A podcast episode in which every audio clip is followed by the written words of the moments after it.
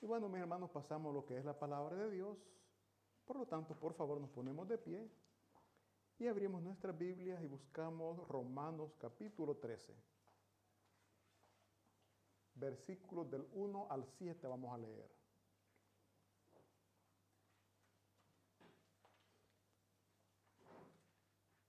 ¿Lo tenemos, mis hermanos? Amén.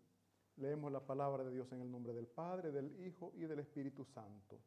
Dice así, sométase toda persona a las autoridades superiores, porque no hay autoridad sino de parte de Dios, y las que hay por Dios han sido establecidas. De modo que quien se opone a la autoridad, a lo establecido por Dios, resiste y los que resisten acarrean condenación para sí mismos. Porque los magistrados no están para infundir temor al que hace el bien, sino al malo. ¿Quieres pues no temer las autoridades? Haz lo bueno y tendrás alabanza de ella, porque es servidor de Dios para tu bien. Pero si haces lo malo, teme, porque no en vano lleva la espada, pues es servidor de Dios, vengador para castigar al que hace lo malo, por lo cual es necesario estarle sujetos, no solamente por razón de castigo, sino también por causa de la conciencia. Pues por esto pagáis también los tributos, porque son servidores de Dios que atienden continuamente a esto mismo. Versículo 7 dice, pagad a todos los que debéis, al que tributo, tributo, al que impuesto, impuesto, al que respeto, respeto, al que honra, honra. Oremos. Bendito Dios,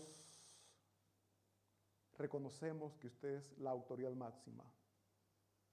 Y en esta tarde, bendito Espíritu Santo de Dios, nos sometemos a su autoridad, rogando porque sea usted hablando por favor a nuestras vidas, que esta palabra que esta tarde nos trae, Señor, no sea para incomodar, no sea para ofender, sino más bien para edificar, porque su palabra dice, Señor, que el que hace lo bueno no tiene por qué temer. Y es por eso, Padre, que le suplicamos nos ayude a hacer siempre el bien. En el nombre de Cristo Jesús, amén y amén. Mis hermanos, ¿se pueden sentar? El tema de esta tarde, mis hermanos, es vivamos libres de temores. El apóstol Pablo, mis hermanos, en esta, a través de esta palabra, nos está enseñando cómo los cristianos podemos vivir libres de temores a través de una vida respetuosa a las autoridades y a las leyes que rigen nuestro país o en este país o en esta nación en la cual estamos viviendo.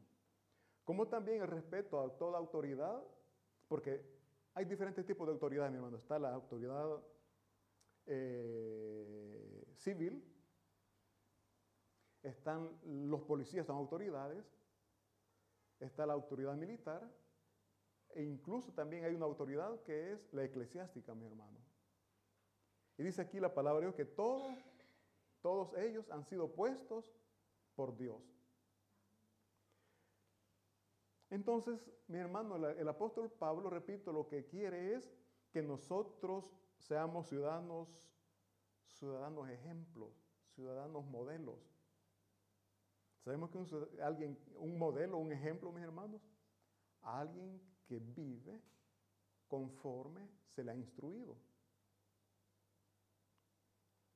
Si ustedes ven el versículo, el capítulo 12, el inicio, solo el tema dice deberes cristianos. Y nosotros como cristianos estamos llamados, mis hermanos, a respetar las autoridades, a respetar las leyes. Si nosotros, mis hermanos, cumplimos las leyes, respetamos las autoridades, ¿de qué vamos a tener miedo? Vamos a andar libremente. ¿Por qué? Porque estamos respetando las, las leyes. ¿Cuántos de ustedes, mi hermano, han subido los buses sin el billete? Yo lo he hecho. ¿Andan tranquilos o andan inseguros? Porque sabemos que estamos infringiendo, porque estamos faltando a algo que por ley sabemos que se tiene que hacer y es pagar para subir a los buses. Pero como a veces no podemos, nos colamos, ¿verdad? Pero si les digo, no andamos tranquilos, no andamos seguros. Recuerdo una ocasión, yo he comprado el jornaliero, pero como estaba acostumbrado que cuando miraba los controles me bajaba rápido, ese había timbrado y cuando lo vi me bajé y después, es que si ando con el, ando con el billete, ¿y por qué me bajé? La costumbre. No andaba, no andaba tranquilo. Les da risa, quizá alguien ya me ha invitado también. ¿no? Son cosas que suceden, mis hermanos. Entonces aquí el apóstol Pablo lo que, lo que quiere es que andemos tranquilos, que andemos serenos, calmados, seguros de que no nos va a pasar nada. Y aquí dice que, ¿quién es que le tiene temor a la autoridad? Al que hace lo malo, al que no hace lo correcto. Mis hermanos, dice la palabra de Dios que toda autoridad ha sido puesta por Dios. Toda autoridad. Los presidentes, en los países democráticos donde se llevan las elecciones, se lleva a votación, nosotros decimos el pueblo lo puso como presidente. En realidad es Dios quien usa el pueblo para poner a estas personas como presidente. Muchas veces no estamos de acuerdo con ellos, ¿verdad? ¿Y cómo reaccionamos? ¿Oramos por ellos o solamente les criticamos? Ahorita con el presidente que yo tengo, no estoy allá, pero veo lo que está haciendo y digo, está trabajando bien. alguien me dijo, pero que porque estás lejos, vaya la cosa es diferente. No sé. Yo lo que sí sé, mis hermanos, es que hay una noticia que la delincuencia que anteriormente había ha disminuido. Y eso es bastante. Dicen que antes no podían llegar de una colonia a otra colonia, ahora sí pueden. Si, si querían entrar de una colonia a otra colonia, tenían que pagar. Yo nunca viví eso, pero los que vivieron eso, hoy dicen, no, ahorita estamos mejor. Repito, solamente puedo decir, este hombre que está gobernando, Dios lo ha puesto, usó al pueblo, sí lo usó. Ahora nosotros, ¿qué tenemos que hacer? Ya vamos a ver más adelante, orar por las autoridades. También tenemos que respetar las leyes y orar por las autoridades que han sido puestas en este país, porque nosotros estamos viviendo aquí. ¿Cuántos han orado por el presidente Mattarella? Que Dios le dé sabiduría por la Meloni, que, Dios les dé sabiduría y que puedan poner leyes que vayan conforme a la voluntad de Dios. ¿Por qué, mis hermanos? Porque ahora muchos gobiernos, muchos países están promoviendo o haciendo leyes que van en contra de la voluntad de Dios. Uno, el aborto. En muchos países la han legalizado. Va en contra de la voluntad de Dios. Entonces tenemos que orar porque en esos países sea Dios tomando el control a través de las autoridades que Él pone. Están, bueno, en unos países ya autorizaron el matrimonio hombre, hombre con hombre, mujer con mujer. Eso va en contra de la voluntad de Dios, más las autoridades las han, aprobado. ¿Por qué?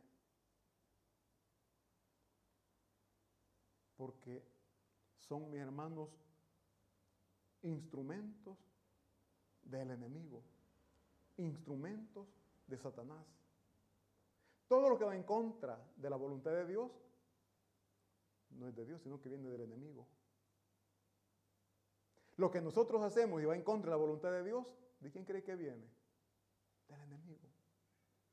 Es por eso que Dios nos manda a orar los unos por los otros. ¿Por qué?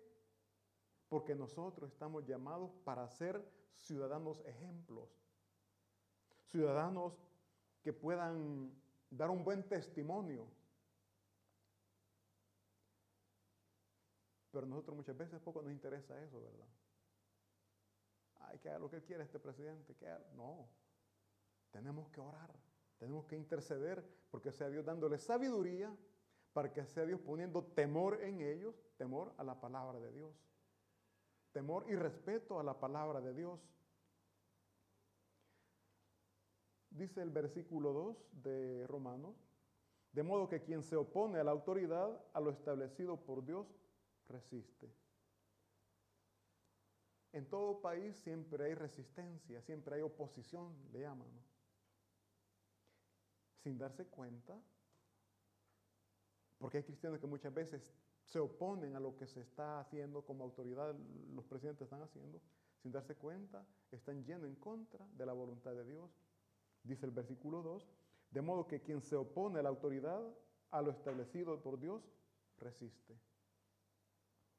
Y los que resisten acarrean condenación para sí mismos.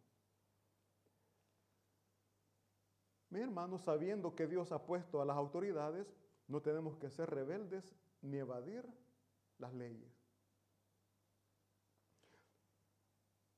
Si nosotros evadimos las leyes,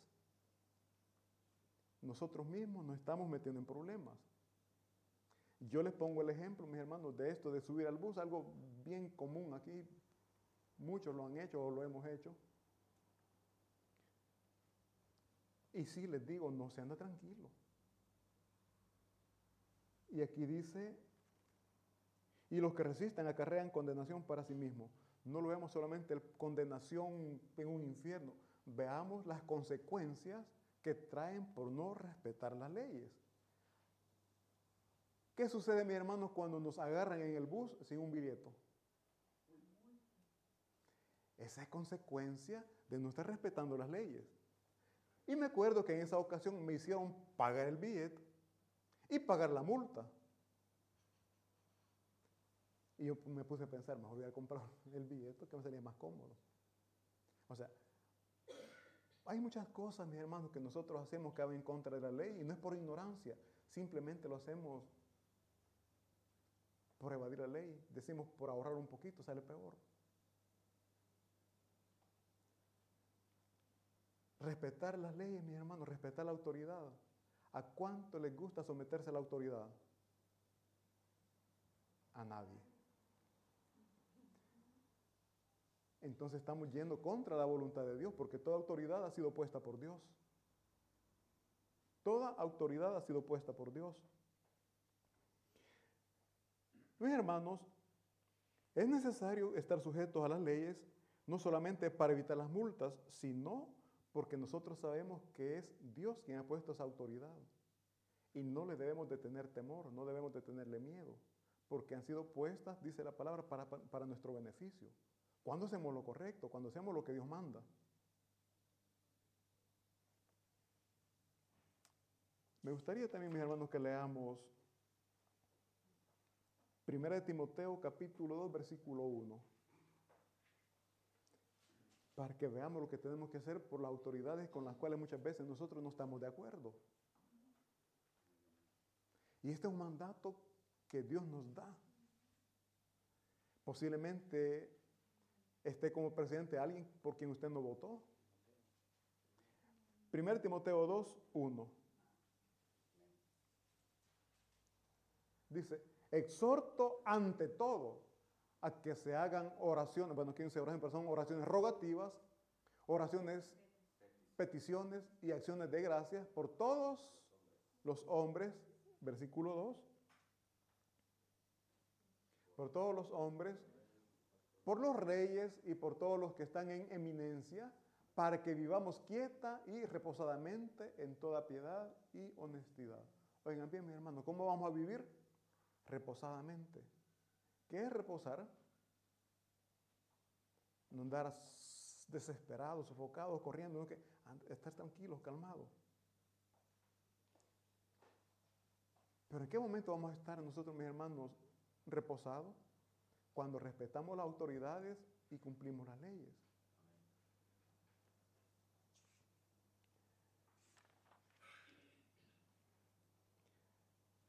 También nosotros tenemos, mis hermanos, que poner en balanzas la ley terrenal y la ley divina. Dice la palabra de Dios en el libro de Hechos 5:29. Aquí hay una respuesta que el apóstol Pedro da a las autoridades que le estaban dando una orden que iba contradiciendo a un mandato que Dios mismo les había dado. Aquí, eh, porque las autoridades de Israel a los apóstoles les estaban impidiendo que predicaran la palabra de Dios, les impedían que predicaran el Evangelio de Cristo Jesús. Y a esta orden que ellos estaban dando, el apóstol Pedro le responde. Y los apóstoles dijeron, es necesario obedecer a Dios antes que a los hombres. Oigan bien, es necesario. No es si queremos, lo tenemos que hacer. Obedecer a Dios antes que a los hombres. Y hay, mis hermanos, pasajes bíblicos en donde nos hacen ver que las personas, aún arriesgando sus vidas, tomaron la decisión de obedecer a Dios antes que la autoridad terrenal. Cuando el pueblo de Israel, mis hermanos, estaba esclavizado en Egipto, el faraón, la autoridad máxima de esa nación, dio una orden que todo niño varón israelita tenía que morir. Oigan bien, esa es una orden y quien no cumplía con esa orden corría el peligro de perder su vida. Pero hubieron unas, ¿cómo le llaman a la señora que tienen los partos? parteras, ¿verdad? Sí, parteras. Entonces hubieron unas parteras que no atendieron, no, obedecieron la orden de la autoridad que estaba sobre ellas, que era el faraón. Porque ellas obedecieron a una orden superior, mayor a la del hombre, mayor a la del faraón, que era la, la orden divina, la orden de Dios. Y fue así como Moisés logró sobrevivir. ¿Por qué? Porque estas mujeres no se sometieron a la autoridad humana. Con esto no estoy diciendo que ustedes van o nosotros vamos a sobrepasar sobre la autoridad humana. Nosotros tenemos que respetar, tenemos que obedecer, pero si ya nos están diciendo algo que va en contra de la voluntad de Dios, pues que el Señor nos ayude a poder discernir y poder obedecer lo que es la palabra de Dios. La autoridad se respeta, mis hermanos. Aunque si tenemos la oportunidad de dañarle, no lo vamos a hacer. ¿Por qué? Porque han sido personas ungidas o elegidas por Dios. Ejemplo, cuando el rey Saúl perseguía a David para matarlo, Dios puso en las manos del rey David la vida del rey Saúl. El rey David pudo haber terminado con la vida del rey Saúl. Pero ¿qué dijo David? Dios me libre de tocar al ungido de Jehová. Él estaba reconociendo a Saúl como la autoridad que tenía sobre él. Y si bien es cierto que Saúl quería matar a David, pero David no actuó en contra de la autoridad que Dios había puesto sobre él. Nosotros qué haríamos si alguien nos superior, un jefe, nos está dañando, nos está haciendo pedazos la vida y tenemos la oportunidad de dañarlo a él. Inventemos que en nuestro trabajo el jefe es bien estricto y le descubrimos que él no está haciendo bien su trabajo,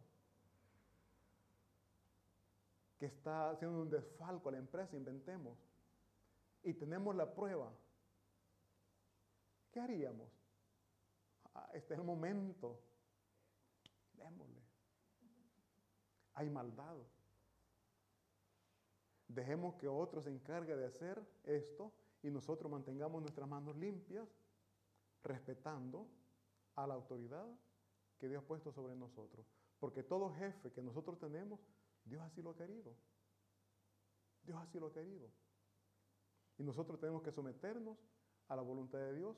Y si está haciendo algo indebido, va a haber alguien más que va a proceder. Hace bastantes días, una hermana me comentaba que el líder que, tenía, pues, estaba haciendo las cosas no muy adecuadas, no correctas. Y yo le dije, y, tenía la oportunidad ella de poderlo dañar. No, no manche sus manos. No manche sus manos. Deje que Dios obre. Deje que Dios trabaje. Después, otra persona hizo lo que él quería hacer. Y le, ya ve, Leo, no fue necesario que usted hiciera eso, Leo. Para Dios no hay nada imposible, porque muchas veces nosotros servimos como vaso de juicio. ¿Qué es un vaso de juicio, mis hermanos? Nos encargamos de nos encargamos de, de, quizás señalar o dañar a alguien o ponerle cargas cuando nosotros no podemos hacer eso. No tenemos que hacer eso. Dios lo permite, pero después, todo se revierte y viene la carga sobre nosotros. Ejemplo claro, mi hermano, el pueblo de Egipto, esta nación, esclavizó al pueblo de Dios. Pero después Dios juzgó a esta nación por haber esclavizado a su pueblo. Vemos como Dios permite las cosas, pero después todo se revierte, ¿no? Entonces mejor no sirvamos de vaso de juicio, porque después va a caer también sobre nosotros algo que no queremos que venga a nuestra vida. Respeto a la autoridad. Aún los ángeles, mis hermanos, tienen jerarquía y ellos respetan a sus superiores. Veamos por favor Judas capítulo 1, versículos 8 y 9. Judas 1, versículo 8 dice así, no obstante, de la misma manera también estos soñadores mancillan la carne, rechazan la autoridad, oigan bien, rechazan la autoridad y blasfeman de las potestades superiores. Hagamos pausa aquí, eh, en el 8. Mi hermano que dice que de la misma manera también estos soñadores mancillan la carne, rechazan la autoridad. ¿Cuántos de nosotros rechazamos la autoridad? Yo hace un momento les preguntaba, ¿cuánto les gusta someterse a las autoridades? Muchas veces nos sometemos porque sabemos que viene una sanción. Por ejemplo, algo insencillo, alguien va conduciendo, semáforo rojo, me voy, no importa. Multa. A veces está en amarillo, más rojo que amarillo. ¿Y por qué uno se detiene? por la multa, ¿verdad? No tanto por respetar las leyes, sino porque después hay una consecuencia. Así es el pecado, mi hermano. Así es el pecado.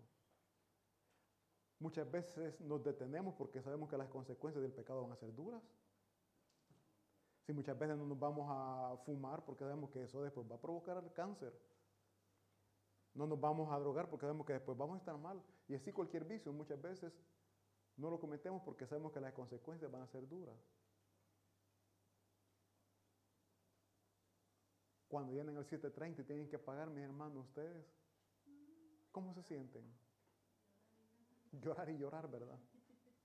Pero si no se hace conforme la ley manda, después ¿qué sucede? Se paga más de lo que se tendría que haber pagado. Entonces mejor hagamos lo justo, mi hermano, hagamos lo que la, ley manda. ¿Para qué? Para que después no nos estamos lamentando. Y aquí pues dice la palabra de Dios, mis hermanos, que los soñadores mancillan la carne, rechazan la autoridad y blasfeman de las potestades superiores. Versículo siguiente dice, versículo 9, aquí está hablando ya mis hermanos de a lo que yo quiero que lleguemos para que veamos que aún los ángeles tienen jerarquía, tienen autoridades y las respetan.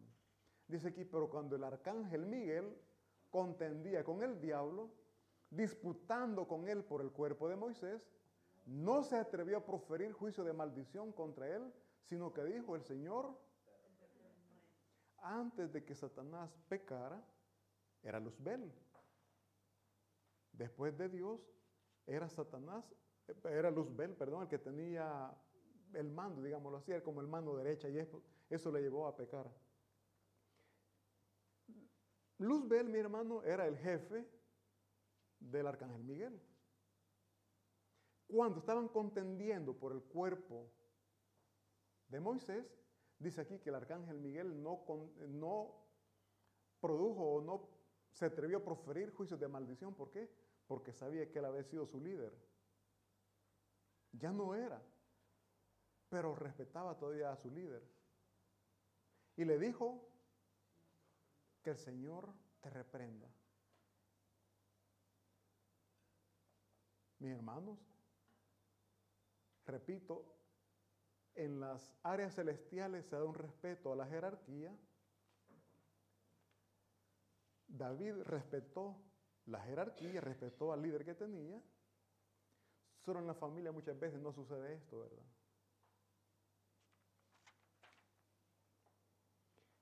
Leamos por favor 1 Corintios 11:3.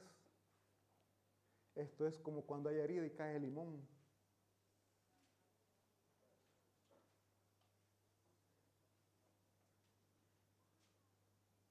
¿Lo tenemos? Pero quiero que sepáis, oigan bien, tenga presente, que Cristo es la cabeza de todo varón, nosotros nos sometemos a Cristo, Él es nuestro jefe, nuestro Señor, nuestro Dios. Y después dice, eh, bueno, quiero que sepáis que Cristo es la cabeza de todo varón y el varón es la cabeza de la mujer. ¿Entendemos qué quiere decir eso? No, no lo entiendo. Mis hermanos, el varón, el hombre es la cabeza de la mujer, o sea que la mujer, aunque muchas veces no le gusta, pero hay, una, hay un nivel de jerarquía y tiene que haber un respeto hacia la cabeza que es el varón, o sea, el marido, pues, el esposo, como usted le quiera llamar. Y Dios es la cabeza de Cristo. Por eso yo les hablo de jerarquía. En la familia, la cabeza dice que es el papá, el esposo, después sigue la mamá, después los hijos, y después de los hijos, Firulay.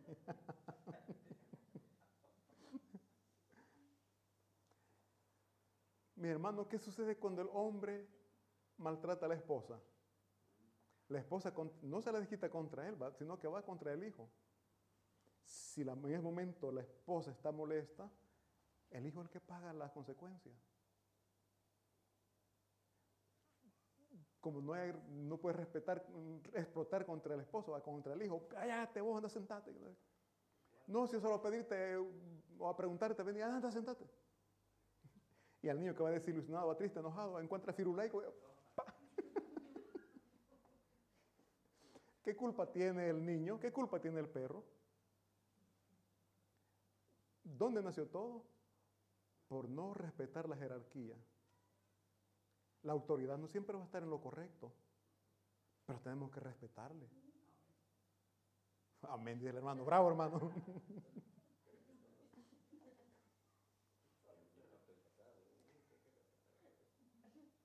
Y, Dios, dice, es la cabeza de Cristo. Yo hablo de una jerarquía, mi hermano. Jesucristo se sometió al Padre, ¿o no?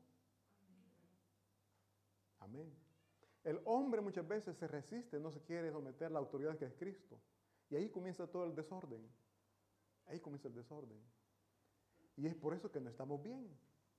Y el apóstol Pablo, recordemos que es lo que quiere que seamos cristianos ejemplo.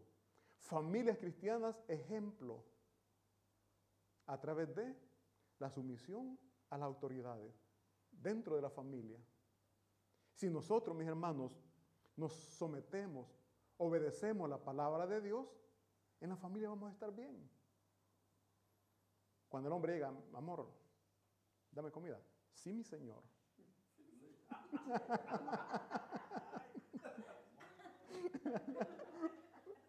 ¿Aló? ¿Cómo fue? Dice. Aprendan a Sara. Sara, ¿cómo se refería ¿Qué pasó? Le pasó el sueño. Sara, ¿cómo se refería, cómo se dirigía al esposo? ¿Cómo le trataba? Mi Señor. En la, en la Biblia hay ejemplos a seguir, mis hermanas. los hijos, cómo respetaban a, a, los padres, ¿no? Mis hermanos, Isaac cómo se refería al Padre. Si vemos en la Biblia hay respuesta a todo esto. Ahora, ¿por qué les digo? Nosotros, mis hermanos, eh, tenemos la respuesta en nuestras manos, pero no la leemos y es por eso que estamos en problemados. O si la sabemos las respuestas a nuestras dudas, pero no nos queremos someter a la palabra de Dios y aquí viene el problema. Es aquí donde nace la, la dificultad que estamos pasando como familia. Nos estamos condenando a nosotros mismos a vivir una vida llena de, pleitos, de problemas, de desacuerdos. ¿Por qué? Porque no llegamos a ese acuerdo, no llegamos a esa enseñanza que la palabra de Dios, de Dios nos da. Así también les pido que veamos Hebreos 13, 17, por favor.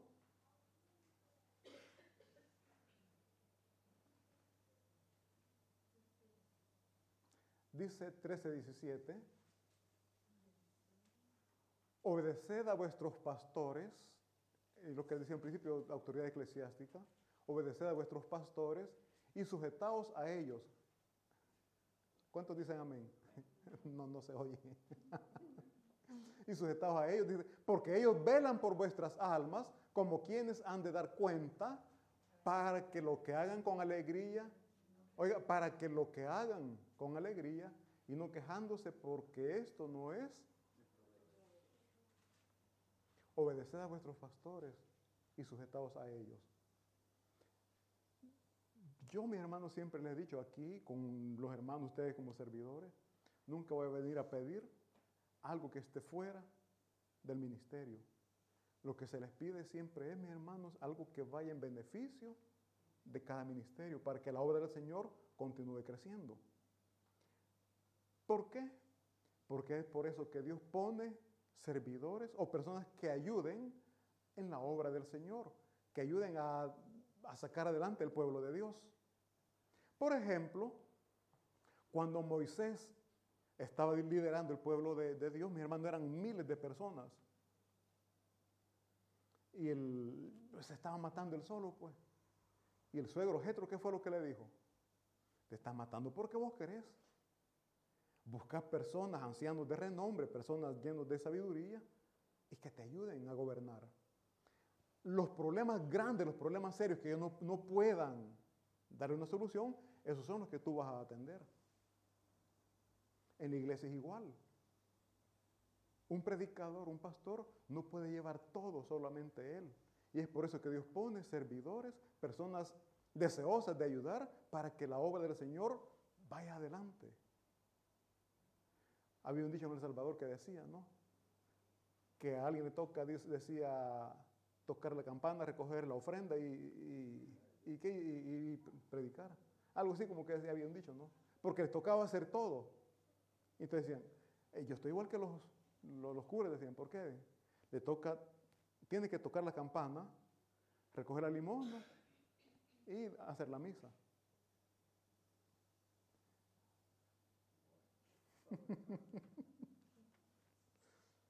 Mis hermanos, Dios quiere que seamos ciudadanos ejemplos. Tengamos eso en mente, que no se nos olvide. El mensaje de esta tarde es ese. Dios quiere que seamos cristianos ejemplos. Y no solamente ejemplos en la iglesia, sino también allá afuera. Que las personas puedan ver en nosotros personas diferentes a las demás. Personas que respetan a las autoridades, personas que respetan a las leyes, que respetan a sus jefes.